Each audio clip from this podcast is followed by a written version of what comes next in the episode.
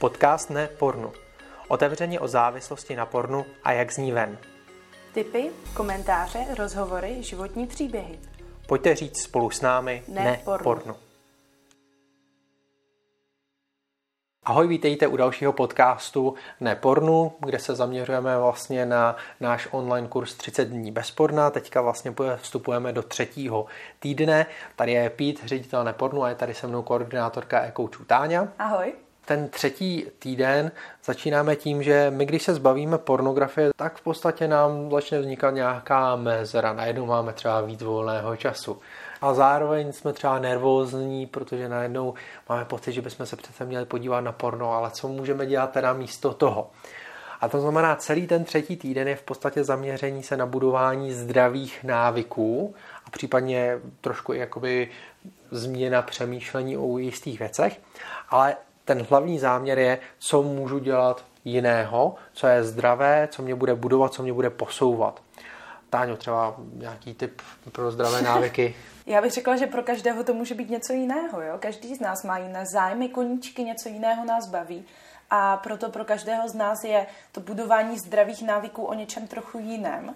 Ale celkově se tam dají zařadit třeba věci jako trávení času s kamarády nebo prostě s lidmi, s rodinou, případně nějaké třeba vzdělávání se, sport přesně, který nám pomáhá vyplavovat si ty hormony, které nám třeba předtím vyplavovala ta pornografie. Mm-hmm. Sport je výborným zdrojem jako endorfinu a dopaminu, což jsou právě pozitivní a takové ty hormony dobré nálady. Mm-hmm. Serotonin taky. Ano, celé vlastně tohle, když máme před sebou teda budování nějakých nových návyků, tak ono to zabere čas. Stejně jako my jsme se vybudovali závislost nebo návyk na pornografii, tak stejně budování nových návyků zabere nějakou dobu věci se rozchází na tom, kolik to je, jestli to je 30, 40 nebo 90 dní. Já jsem no, slyšela 60 třeba. Někdo 60, jo. No řekněme nějaký takový ten průměr, budeme se držet té 40, jo, že prostě než si vybudete nějaký nový zdravý návyk, tak vám to potrvá třeba 40 dní, to znamená zase mějte se sebou trpělivost, ale zároveň to bude vyžadovat to, abyste se naučili plánovat si ty aktivity, abyste se naučili plánovat svůj čas, abyste si uvědomili, že vlastně změna je v tomhle tom opravdu proces, že to je dlouhodobý cíl vlastně, že to je běh na dlouhou trať. To znamená, tohle je něco, co si musíme jakoby uvědomit a co je potřeba se začít učit.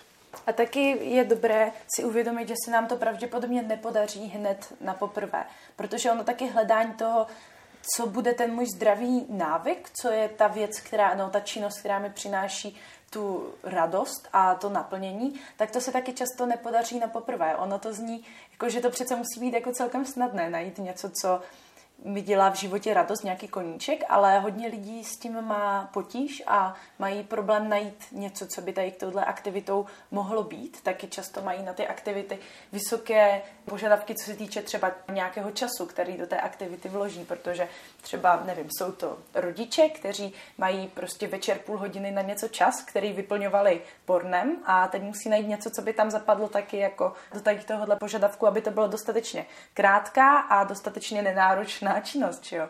Takže tento týden vám vlastně může pomoci najít, co za aktivitu by to mohlo být ve vašem životě a taky, jak ji do toho života zařadit. Mm-hmm. Zároveň nebojte se v tom říct o pomoc, protože hledání může být obtížné, to znamená, požádejte o pomoc své kamarády, Jo, pokud máte nějaké vážnější problémy, nebojte se třeba říct si o pomoci nějakého odborníka, nějakého terapeuta, kouče. Samozřejmě můžete napsat i nám o e-kouče, pokud se to ještě neudělali. My vám přiradíme e-kouče zdarma, se kterým to můžete taky řešit. To znamená, tohle to jsou všechno věci, kdy je dobré mít někoho, kdo vás s tím bude doprovázet. Zároveň vlastně v druhé části toho týdne tak se budeme věnovat třeba i otázce síle nezdravých přesvědčení. Jak já o sobě přemýšlím, jak já přemýšlím třeba o té pornografii, tak mě může vlastně svádět zpátky do toho začarovaného kruhu. Budeme se tam zabývat duchovním rozměrem pornografie. Už může znít teď trošku jako bizarně, ale v našem kurzu se dozvíte, co myslíme. ano, jednoduše, nechcem tady nikoho přesvědčovat na nějakou víru, jo, ale prostě jakým způsobem můžete využít, řekněme, svoje nějaké náboženské přesvědčení nebo svoji víru. Nebo i nějaké nejenom náboženské přesvědčení, ale i celkové takové jako celosvětové přesvědčení o tom vlastně, co tady vlastně ten svět má za smysl. Přesně tak. No a celý ten týden zakončíme zase otázkou motivace, proč to vlastně děláš. Proč jsi tady? Protože, jak už jsme zmiňovali na začátku celého toho kurzu, tak člověk může velmi rychle ztrácet motivaci, obzvláště když ve třetím týdnu už si abstinentní příznaky můžou být celkem silné, tak člověk si tuhle otázku pokládá sám. A tak my vám ji chceme položit taky a zároveň vás navést trošku k tomu, abyste si odpověděli znova nebo připomněli si tu motivaci, proč to celé děláte.